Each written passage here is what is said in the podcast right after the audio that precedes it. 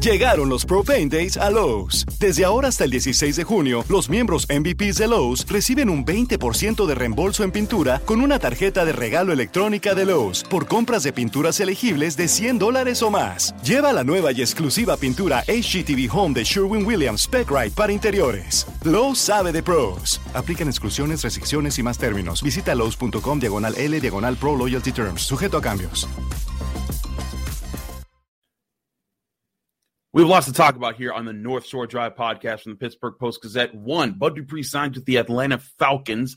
What does that mean for the Steelers' plans at edge? Does it increase their chances of drafting one early this year? We'll also talk about the Penguins. We now know that they that they that they're out of the playoffs and how that played out. But will Ron Hextall and Brian Burke be gone? And as well as what is going to be their offseason plans? And how do the Pirates keep winning? Lots to talk about with Pittsburgh sports here from the Pittsburgh Post Gazette on the North Shore Drive podcast. Again, I'm your host, Chris Carter. Let's get into it.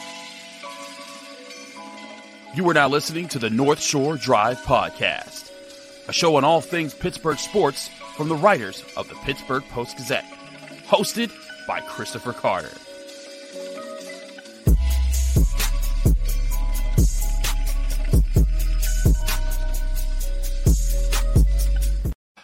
Hello and welcome to the North Shore Drive podcast. I'm your host, Chris Carter. As always, you can find this show on your favorite podcasting app and especially on YouTube. We do this show Monday, Wednesday, and Friday, but we have daily content coming out from the Pittsburgh Post Gazette. Lots of stuff to talk about, all things Pittsburgh sports right here. Subscribe to us. We're, we're joined by Brian Batko, one of our esteemed Steelers beat writers here.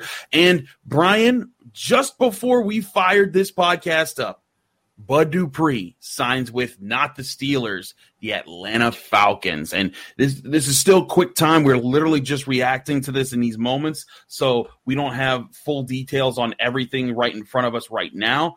But uh, now I, this kind of puts the Steelers in a position where Edge is more prominent of a need. I, I thought that they were going to be able to get him. Maybe they can still find a veteran somewhere uh, to come in and be the, the the first guy off the bench at Edge. But man, they they needed help last year at, the, at that spot. Now they definitely need help this year.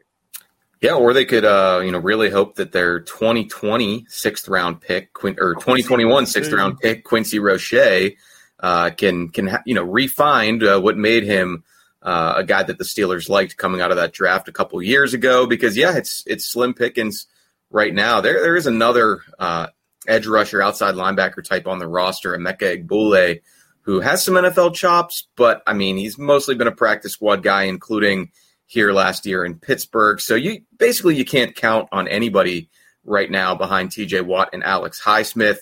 To me, it just becomes a situation at this point where unless they do make an outside signing and you know, I'm trying to quickly kind of look uh, at the available free agents who haven't signed anywhere here as of April. What is it, 14th? You know, most players are are spoken for and accounted for unless they're overaged or injured or retired. Um, so it's it's difficult uh, to really find a name that makes sense. But I think this tells me that once you get to the third round, even uh, you really can't turn your back on, on an intriguing outside linebacker type here in this draft.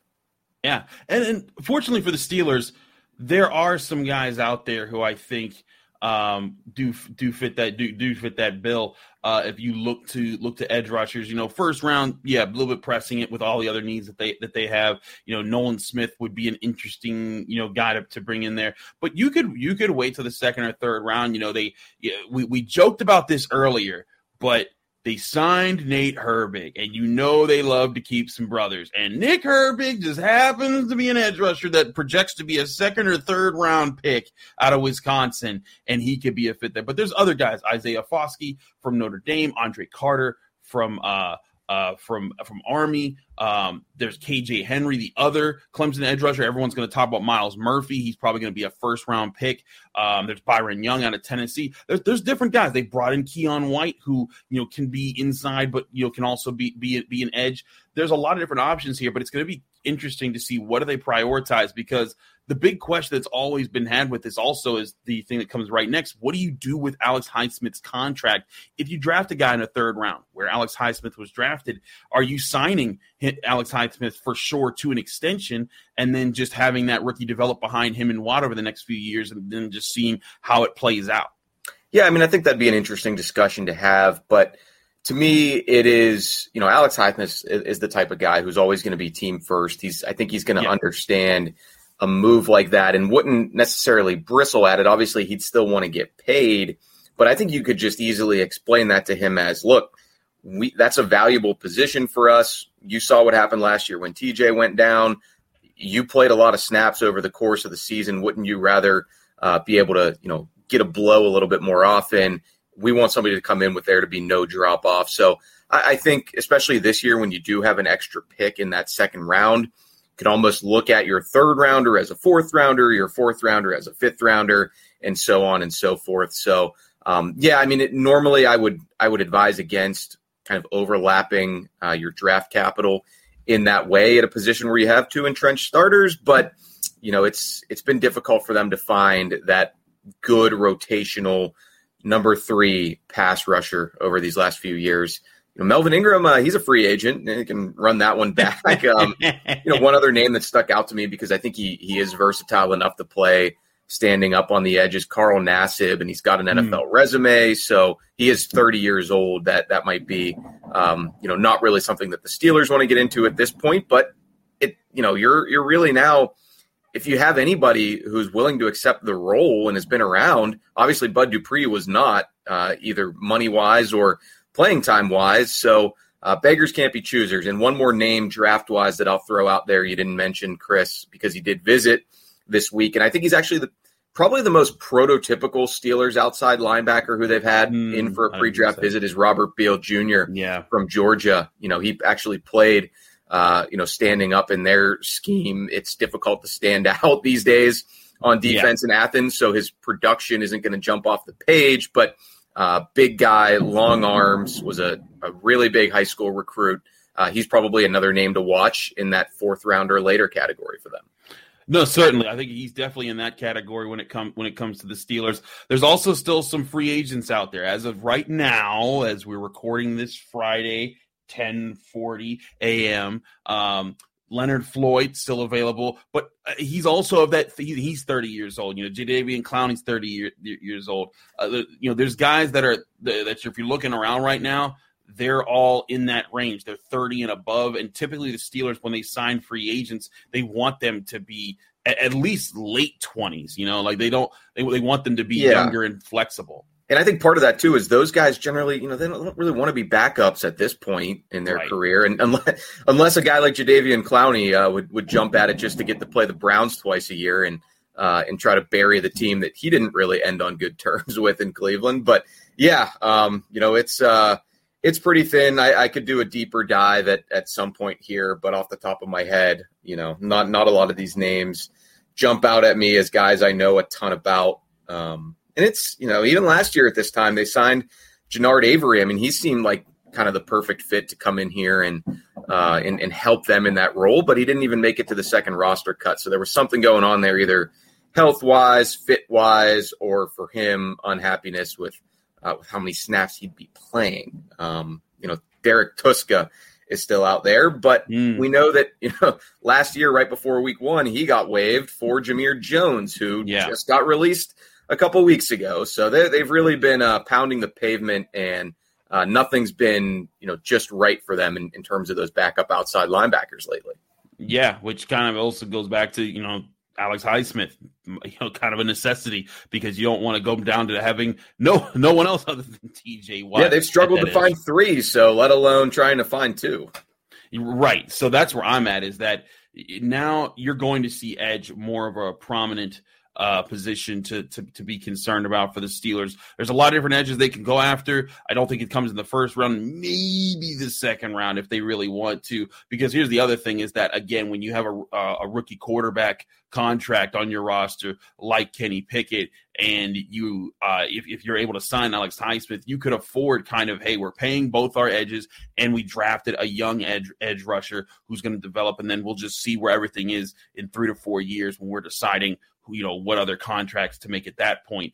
But certainly, we've seen Andy Weidl teams with the Eagles be uh, ha- you know, be deep enough to have a rotation up front, whether it's on the inside and the outside. So I just I have to think with the moves that they've made this year, we're still going to see we're, we are going to see a higher draft pick go towards edge, and I still wouldn't be shocked if we saw somebody get signed. I don't know if it would be any of those guys we mentioned that are in the 30 year old range. Maybe there's like a 28 year old that were or a 20 you know seven year old that's floating out there. You know, Al Quadin Muhammad, uh, you know, and, and a 28 year old edge rusher from the Bears. Uh, but you know, maybe there's someone out there that fits that profile. But I have to think that there's at least you know a couple moves coming, whether they're prominent or not. Could always make a trade too. We know that Omar Khan has not mm. been shy doing that uh, already in his Steelers tenure. But I will say on on two more draft guys, Nick Herbig, you know, he's very undersized. When I watch him, he is shot out of a cannon, man. He's kind of yeah. like T.J. Watt light. When you you know maybe it's the Wisconsin jersey that I'm seeing, but uh, you know that he plays with that kind of tenacity, and uh, he's he's spoken at the combine and pro day about looking up to him. And then there is a guy right next door at Pitt, Habakkuk Baldonado, who you know well and covered yes. Chris. Uh, there there'd be some projection with moving him from a traditional four three DE to a, a stand up outside linebacker, but he might have the athleticism to do it if the Steelers, you know, see see that he's still on the board at a point where they still haven't addressed that spot.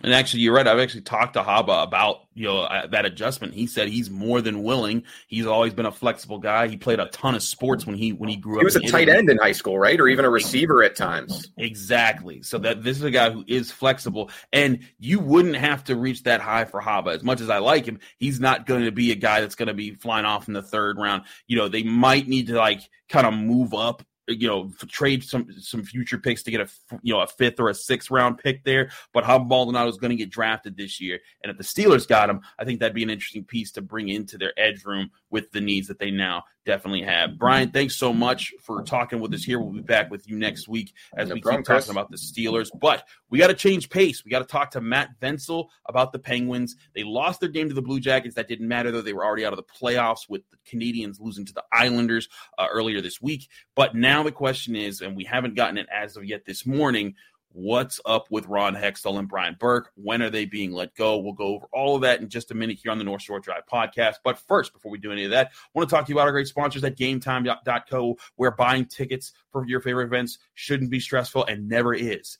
with GameTime.co. GameTime is the fast way to, if fast and easy way to buy tickets for all your sports, music, comedy, and theater events near you. You get killer deals on last minute tickets with, a, with their best price guarantee, and you can stop stressing over the tickets that, and starting getting getting hyped for the fun that you're about to have after you buy them. Game Time, the Game Time app you can download right to your phone, and it allows you to book tickets up to the last minute. So even if you didn't plan far out for an event, you saw this something up that you just missed on your calendar, this is your chance to get the best ticket prices for you for this event through game time. There's exclusive flash sales on tickets for football games, basketball games, baseball, concerts, comedy, theater, and so much more. And the game time guarantee means that you'll always get the best price. If you find tickets in the same section and same row for less, game time will credit you 110% of the difference. Snag the tickets without the stress with game time. Download the game time app, create an account, and use the code PITT PIT, all capital letters, all one word, for $20 off your first purchase. Or go to their website, gametime.co. Terms and conditions apply. Create an account and redeem code PIT for $20 off. Download game time today. Last minute tickets, lowest price guaranteed.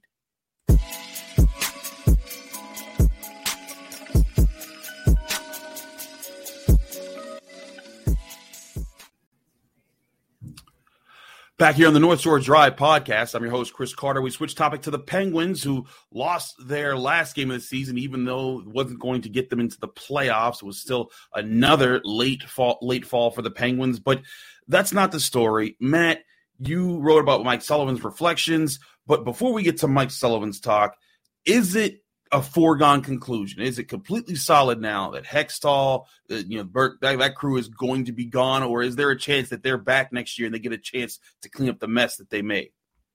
Uh, they're expected to be gone as early today, which is Friday. Uh, there hasn't been anything official yet, but I do know that Fenway Sports Group had a representative on the trip, and it wasn't because they wanted to watch a good hockey game. um, so we'll see when this plays out. Um, but yeah, the writing on the wall has, has been there for a while with, with Hextall and, and, and Burke as well. And, um, you know, the fact that the trade deadline moves didn't really change the trajectory of the season and they missed the playoffs just kind of sealed the deal. So, um, you know, everyone's expecting that announcement to come down at some point, uh, potentially today. Okay, well there you there you have it. That's what I think a lot of Penguins fans will be happy to hear that. With you heard the the chanting uh, at the last home game of the season, but what we, let's let's talk about what changes the Penguins are going to need to make for next season because there's some out there that are like just blow it up, just get it over with, and completely restart. But as Mike Sullivan kind of talked about, you know, this team there were there were there were moments where you were like, okay, we see where this core can go. It's just there were certain pieces that weren't fitting fitting well with them. The goalie play, you know, kind of held them back all year. The bat, the you know, the top six were were fine. It was the guys behind them, third and fourth lines, weren't holding down. What was the what was what did you hear from Mike Sullivan that, that gave any hope or inspiration that the Penguins are going to have a real chance to reset some things and have a better go at it next year? Yeah, I mean Sullivan is right to support his core players. I know that Malkin and Letang have their detractors um, because of some of the the downside to their game, but you know all three of them, given their age, played at a pretty high level. I mean Letang to a lesser degree, but you know the dude had a stroke, was yeah. also dealing with an injury. Um, he had some reasons for some up and down play, but you know, this isn't, I don't think, the core's fault that they missed the playoffs. It's the supporting cast, which is why we're we're we're going to see a management change here. So, you know, they're going to have to do a lot of work. I don't know if it's possible um, to make an, enough change to get to the point where this team is a legit contender. I mean, I, I think this team isn't done making the playoffs. Um, you know, we'll see if I'm wrong about that. But to be truly a contender, a lot of things have to change with the supporting cast. You know, you mentioned the bottom six. Um, the blue line has a lot of uncertainty heading into this offseason. And then there's the goaltending situation where, um, you know, the Penguins could have a new number one goalie as well. So it's a lot of work to do. And then as far as Sullivan goes, um, you know, he's expected to be back. I know Fenway Sports Group likes him, thinks he's a good coach. Oh yeah, they also give him a big contract extension eight months ago. That has something to do with it. You know, his seat is certainly getting hotter, but I think Sullivan will be back. And if so, he's got to show more flexibility to, you know, kind of altering the way the Penguins play around the personnel that's given to him. I mean, I think he was stubborn to a degree this year, trying to play the way that they played a few years ago. So, yeah, I mean, that's a lot of ifs. Um, you know, but if they can get anything like uh, the seasons they just got from their big three uh, next year, then you know if they make the right moves around them, they should be back in the playoffs, and we'll see if they're serious contenders or not one thing that we talked about all season long, especially when the trade deadline was approaching, we were wondering if they were doing going to do anything. Was that they they they were kind of hamstrung with the contracts that they had. They weren't going to be able to move guys, get enough value to and get enough value to be able to do anything to really you know fill in the holes that the guys that they would that they need to move either in the bottom six or the goalie situation, um, and make this roster what need what it would have needed to be to to complement what the top six does well and make this team you know a, a, team that could be a real cup contender. That was there was very slim chances of that. You and i talked about that in the middle part of the season. What are things that can be done now that the season's over? You know they're probably going to clean house uh, with the, with the front office and, and bring new people in here. What do you think are some top objectives that the penguins have to cross off their to-do list? Yeah, I mean that's what made it so unbelievable the moves at the deadline. I mean, Hextall got a gift when the Blues picked up Kapanen off waivers. They were able to unload some salary with Brock McGinn too, and then Hextall turned around and just somehow made the situation worse by trading for Mikael Granlund and giving up a second round pick to do it. So to create space, I mean, they're looking at uh, approximately $21 million in cap space right now per cap friendly, but that's without a starting goalie. That's with Brian Dumoulin and Jason Zucker also being free agents. So a lot of holes to plug, not like an impact player waiting in the minor leagues.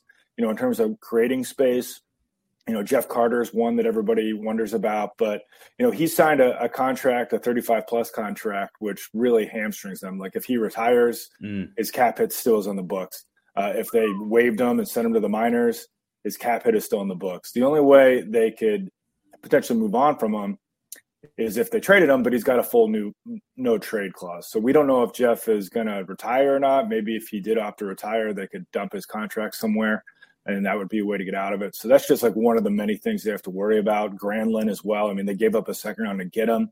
It might take a second round pick to unload that contract, which has five million dollars left on the next two seasons.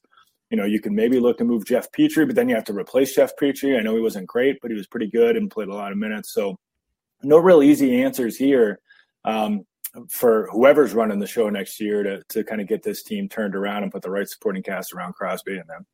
It certainly seems like that. You, you, you don't have as, as, many options. I think I saw Letang, you know, boosting up the idea of bringing back Dumoulin. What is your thoughts on bringing back some of the guys who are going to be free agents versus just, you know what, you need to go out there with that $21 million in cap space and bring in new faces that are going to change things for the Penguins?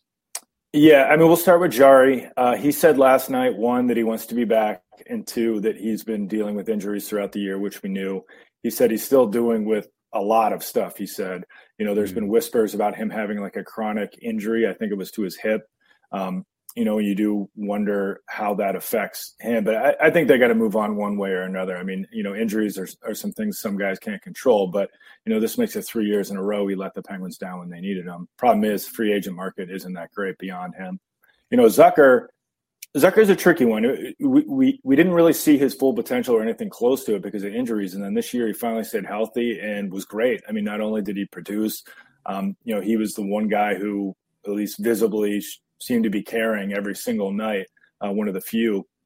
Um, but you know, trading for Granlund kind of like took the money that might have been earmarked for him and moved it to Granlund. So you know, he said he wants to be back, but he also said, "Hey, it's out of my hands." Um, and then Dumoulin, yeah, I don't know. I mean, even if he wanted to come back at like the most team friendly deal, um, he just looks cooked, you know, and he's a great player. He's an important leader. I mean, you know, anytime the big three are out of the lineup and they need to have someone else put an A on the sweater, it's him, which says a lot about how respected he is. But, you know, his play has declined. Um, in large part due to these just lower bodies injury over the year. I mean, he had that, that nasty, I think it was an ankle injury three years ago. So, you know, I think the Penguins have to move on. Um, you know, it, they have P.O. Joseph who could maybe step into more of a role. Marcus Pettersson's been really good. Um, but at least Dumoulin's a lefty. It's a lot easier to find a lefty. So, um, yeah, I mean, I think realistically, we could be talking about all three of those guys being gone. Uh, maybe they find a way to bring one of them back that's going to be tough. And then, you know, we'll see, we'll have to see what the free agency pool is going to be like once other teams make their cuts and we see how that plays out. But it seems like the, the Penguins have a real steep hill to climb to figure out how they're going to complete this roster. Matt, thank you for all your great coverage you've given uh, to the Post Gazette all season long. I know that you got to you're you're recording right now in Columbus. You got to drive back, uh, and the Penguins they're doing their their locker clean out and their final day uh, t- tomorrow on Saturday. So you'll you'll be there covering that. What what are your final thoughts about what this team? You know, you know, kind of turning the page on this season and what this team could actually be if there is a, a bright side and a hope to see more excitement with this core still intact. Yeah, this season will be remembered for the league's oldest team, uh, a team with you know I think nine guys who had Stanley Cups on their resume. Um, that was just unable to to close out games and had so many letdowns in those key moments, and it's just kind of hard to explain. You know, you do wonder which guys just getting older maybe there's you know there's less of a margin for error for these guys but the, just the mental miscues with this veteran club i, I think you know it's going to have sullivan and the players you know scratching their heads for years because there's not really no good explanation for it. So with that maybe the hope is that you know getting this uh you know early off season um, for some rest maybe kind of a wake up call of sorts maybe they come back with the focus they showed previously you know and that's something they can control. Um, but yeah, that that's what'll stand out to me. And then in terms of um, you know going forward, uh, whoever's running this team this offseason has a lot of work ahead of them. I mean, the, Pens could have they will have a draft pick probably. Uh, you know, in the lower teens, maybe they can do something with that, trade it if they want. Um, but yeah, it's it's it's going to be surprising if it's Ron Hextall who's making these decisions, considering he's the one who put them in this big hole. Absolutely. We'll wait to see what the announcement is with Ron Hextall and Brian Burke. Uh, you get all that coverage from our, our team at the Pittsburgh Post Gazette, post-gazette.com to get to our continued coverage on the Pittsburgh Penguins. Matt, thank you so much. We got to switch pace. The Pirates won 5-0 over the Cardinals starting off that series. Even though they lost the series to the Astros, there's a lot of things to be looking up at right now. We'll talk with Jason Mackey about that in just a minute, right here on the North Shore Drive podcast here from the Pittsburgh Post Gazette. I'm your host, Chris Carter. We'll be right back.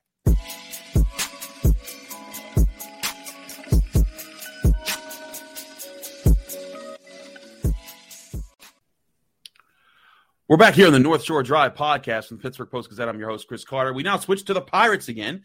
It's Jason Mackey. He's out there in St. Louis in his hotel room. We thank Jason for making time after the Pirates 5 0 win over the St. Louis Cardinals. Lots to talk about with what's been going right there. But, Jason, one thing that you've been saying is that this is a fun bunch, and this is a bunch that eh, this is a, this is a group and a team that, that you've been getting behind. People are gonna love love to see. You tweeted about the vibe outside of the clubhouse after their 5-0 win last night. Talk about what you meant by what you were hearing.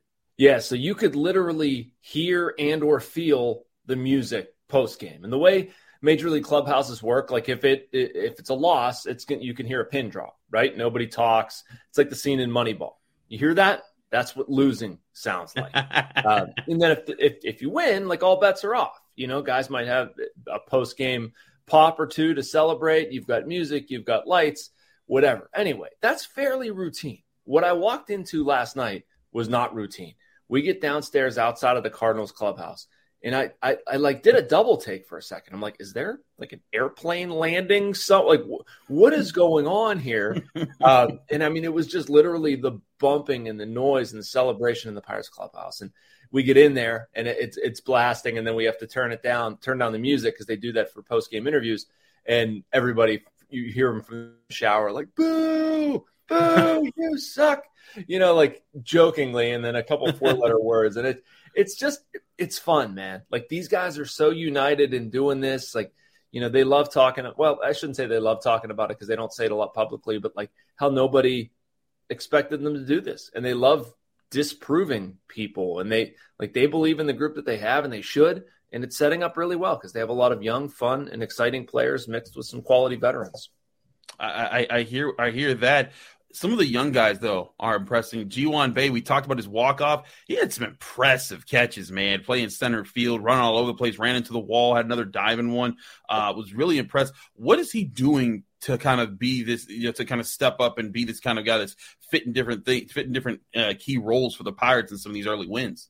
Yeah, that catch last night into the wall was something, man. Wow, I was watching that thing live, and I, I think I let out. Oh, I, I definitely worried that he was going to be okay. Um, he is, but I mean, what he's been doing to fill these different cracks. I mean, he's taken better at bats. Um, you saw it with the walk off homer.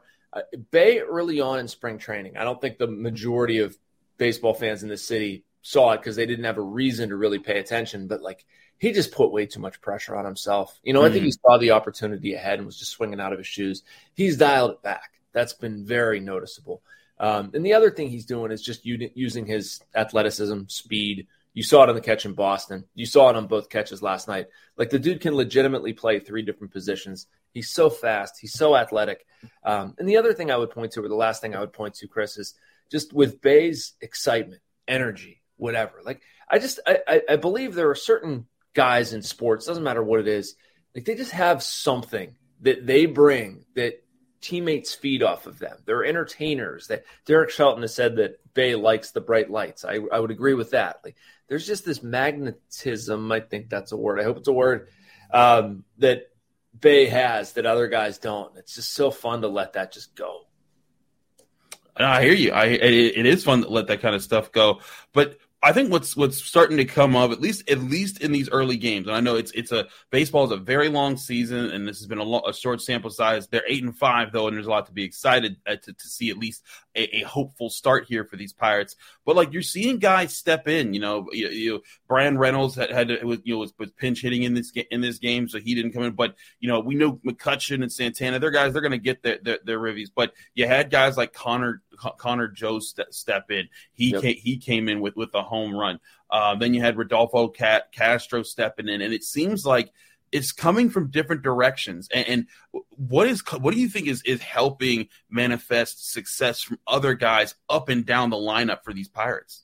Yeah, I'm glad you brought that up, Chris. I think that's a really important thing with all good teams, but especially the Pirates right now. And we're seeing you know, I would even point to things like Rich Hill had two lousy starts and then turns it around in his last one. Vince mm-hmm. Velasquez mm-hmm. had two lousy starts, turned it around last night. He was really, really good.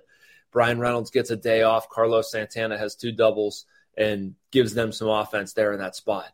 Um, Oneil Cruz goes down. They need some left-handed power. Ji-Man Choi and Jack Suwinski homer.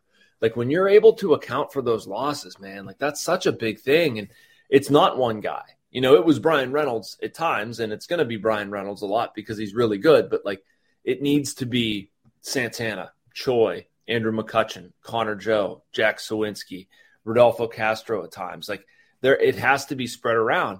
Um, and the Pirates, by and large, had gotten it done in the bullpen. Their starting pitching has been pretty good. Like, if you think about it, the only game the bullpen really struggled was the one where Rodolfo Castro should have made a play at shortstop mm. and he didn't. And I don't even blame Castro. Like, I think he's playing out of position at this point. But uh, their bullpen has been really good holding on to leads when they get good starting pitching and enough contributions up and down the lineup. It's what I've been I'm saying a lot of times with this team where they're not asking for the world. That's not too much. Like, we want you to catch it. We want you to get decent starting pitching, a decent bullpen, hit enough to fill in the cracks. The Pirates are capable of that. That I mean, that's not a hundred win season. It's not a hundred loss season, but it's going to show progress at the end of 162. I agree entirely. And, and, that's the thing, all we're looking for from this year, I think, from the Pirates. No one's expecting this team to go all the way and do anything like that. But if this team shows like shows that, hey, these have been some rough years, but here's here's some success coming. Here's a 75 you know ish win season, and yeah. if they could get if they could get close to if they can give you even the hope that they could get to 80 wins this this year, fans I think will appreciate that and they'll start to show up and and, and start to you know fill out PNC Park. There's already legitimate excitement around this team right now. And again, it's not just that they're winning games; they're likable. Like you like what like what you're saying that the personalities are are coming through. Um, looking forward here, Jason, before we get too ahead of ourselves to talk about the Pirates, they got three more games in St. Louis. They got a night game tonight on Friday, and then two afternoon games this weekend. How do you see them matching up with the, with these Cardinals throughout the way? Is there, you know, do you see them definitely winning this series? What what's their standing right now with how the how the Cardinals have looked? Chris, this series should be winnable for the Pirates. The Cardinals are not playing terribly well. Um, and right now, at least with the way the pitching stacks out, it really is in the Pirates' favor. I'm curious okay. to see what Johan Oviedo does tonight. I talked to him last night. He's obviously a former Cardinals uh, farmhand and broke through pitch parts of three seasons with them 2020, 2021, and 2022. Uh, but he's never put, pitched at Busch Stadium as a visitor. And I tried to go into it and, and, talk to him about that, and he wasn't having anything of it. Was just more focused on his job, which is fine. Uh, but anyway, he goes tonight. You get one more Mitch Keller start. They didn't have to use David Bednar last night. Um, as I said earlier, the Cardinals are not playing terrific ball right now. Like the Pirates absolutely have a chance to take this series. And I want to daydream for a little bit when you're talking about how these guys match up. What if the Pirates take three or four from the Cardinals? We saw them play the Astros tough. Okay, whatever. Take two or three from the White Sox, sweep the Red Sox. Like now you're doing it in your own division. You go to yeah. Denver. That's a team that's beatable. Um, I don't know, man. I, I, I, am admittedly getting ahead of myself, but I think people, I think people are starting to take notice of this team and thinking like, wow, these these guys don't suck. These guys are pretty fun. I'll watch them. It's it's like that part of them in Major League where the guys that everyone's looking, they're like, it's not there. These guys aren't that bad, you know. Still don't know exactly what it is. Yeah, but but I, I again I, am with you. There's there's some hope here with, with with the Cardinals and the way that they're playing. That if the Pirates continue to to find ways to win, and again, in different ways. Sometimes it is their bats. Sometimes their, their starting pitching. The bullpen has been has been hanging in there. I think finding different ways to win in any sport. I talk about this in football, yep. basketball, college, baseball, ho- uh, hockey. I think the Penguins have run into that. You know, their front six is great, but their back their back lines didn't work. We've been talking about with Matt with, with Matt Vensel all season long. But the Pirates, when you can find different ways to win, it puts it makes it so much tougher for teams to focus in on the one way that you do win and take one thing away. I think that's one of the best things you can do. And again, we're not saying the Pirates are world beaters right now, but they are definitely exciting and they're giving you hope that there is a core here that is that is forming that could lead to some really good things here in Pittsburgh. Yeah, and you know what else I like, Chris? We saw it last night. The Pirates set out this offseason to improve their on base percentage, and they've done that. We haven't talked about it as much. Um, and, and where that manifested last night, Jordan Montgomery was the Cardinals starter. Really good okay. pitcher. And things weren't coming easy to them. For the first, you know, five innings or whatever, they weren't getting much going at all. Um, and I, I, could be off on uh, numbers a little, but I usually rely on my scorebook, which is not here. But anyway, you get the idea. Like they're not, they're not getting much going offensively, right? They don't change their approach. They don't get desperate. They don't they don't start doing anything that they weren't previously doing. They just stay with it, and eventually it broke through. You know, like Andrew McCutchen ignited them a little bit. You know, sort of like tomahawks a double into the corner. Great. You know, mm-hmm. Santana doubles again. They get a run in. Um, you know, and eventually it leads to some nice comfort where you got the Connor Joe and Rodolfo Castro home runs. But I mean, that's what a team like the Pirates has to do. And I saw so many Pirates teams where, like, if they don't score early, guys are swinging out of their shoes, or or they're down like six nothing by the fifth inning because their starter has gotten blown up and they're already into the bullpen. But like, if you can just go toe to toe with a good pitcher, don't change what you're doing. Trust it's eventually going to break through, and that to your point, Chris, somebody is going to step up. Like you don't know who it's going to be. You don't know how things are going to change. It's just like do your job go to the box, mm-hmm. see pitches, stay in your approach, don't deviate. If you make it out, you make it out. It happens. Baseball's a game of failure, but they. It's just it's so much different. I, I struggle to find the words to describe it sometimes, but that's what it is. Like it's just it is 180 degrees opposite of the the baseball I've watched for the past three years. Well, hey, that's what Pirates fans, I think, want to hear here in Pittsburgh. He's Jason Mackey. You can find all his great coverage at post-gazette.com. Three, again, three more games Friday, Saturday, Sunday in St. Louis, and then a quick turnaround. Are you headed to Colorado right away? Oh, yeah. Uh, not right away. Uh, I'm going to have dinner here Sunday night. I fly out Monday morning. Okay, cool. Well, then they head on to Colorado. We will check back in with you, Jason, at the end of this series and see just how the Pirates did and how they fared looking into the matchups that they got with the Rockies coming up. Jason, thanks so much for all your great reporting. Check out all his great reporting at postastros along with Matt Vensel and Brian Batko. Thanks to them also for joining the show. And thank you, dear listeners, for checking in as always here on the North Shore Drive podcast. I'm your host, Chris Carter. We'll be back Monday with more from the North Shore Drive podcast. The NFL draft is less than two weeks away. Lots to cover there. We'll, we'll, maybe we might see some Penguins GM changing and some front office changes. And of course, we'll be talking Pirates, all things here, Pittsburgh sports. Stay with us here on the North Shore Drive podcast. We'll see you Monday. Thanks for tuning in to another episode of the North Shore Drive podcast of the Pittsburgh Post Gazette. If you're watching this video on YouTube, please like the video and subscribe to our YouTube channel. For six months of digital access to post-gazette.com for just $6, click the link down below in the description.